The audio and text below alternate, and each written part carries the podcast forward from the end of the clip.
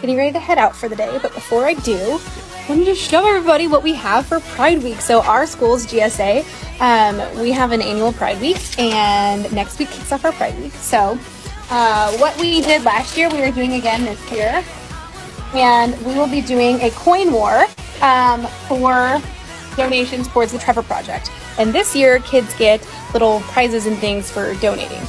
So last year, the biggest hit that everyone wanted were just regular old pride flags. So they donate 50 cents and they get a pride flag. Um, or they also, we also have pronoun pins.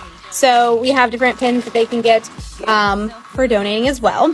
If they donate up to a dollar, they can get a little bracelet. So we have two different types. We have Love is Love, and then we have ones that say Pride. So I think those will be really big hit.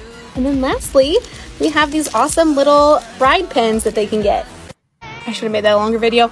I also want to show you our decorations. So we have a big old sign that says Coin War.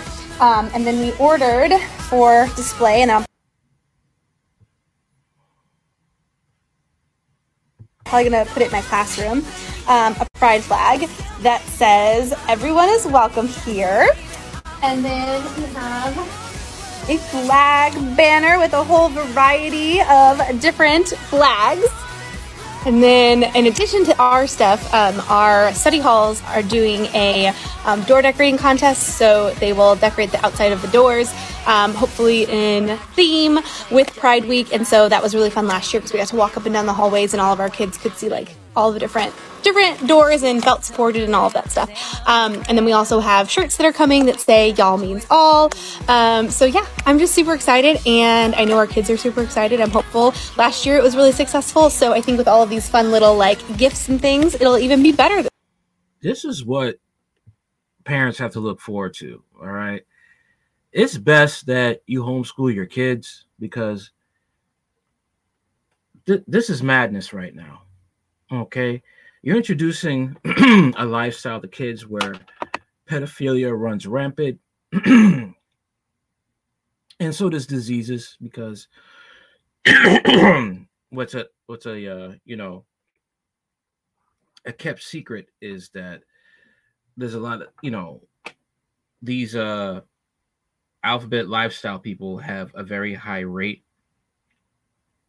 of STDs okay since uh, the alphabets, you know, the alphabet males have a lot more partners than straights per year. Oh, that's what they won't tell you, man. That see, there's so much that they don't tell you about that.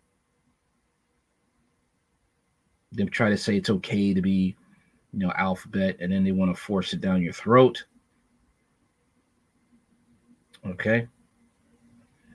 There's so much lies and deceptions that they keep to themselves that they hope that no one finds out about it at all. And if someone does find out about it and spread the information, they try to censor you. That's what they really try to do. Okay. But um that's it for now. I mean, I couldn't really stomach this nonsense. But uh protect your kids. You know, like I said, they have a kidnapping bill, you know, California, where they could your kid says I don't feel like I'm in the right gender. They the teachers could take the kid, put them in a group home, and have them prepared for gender reassignment, and they don't have to tell the parents anything. Um, right now, there's a teacher that has gotten fired because she refused to hide the gender reassignment from the parents. She's having a legal battle right now, suing the school that fired her. So, uh, yeah, happy Pride Month. More like happy Protect Your Kids Month. All right. Later.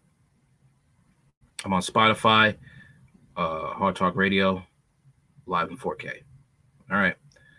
Later.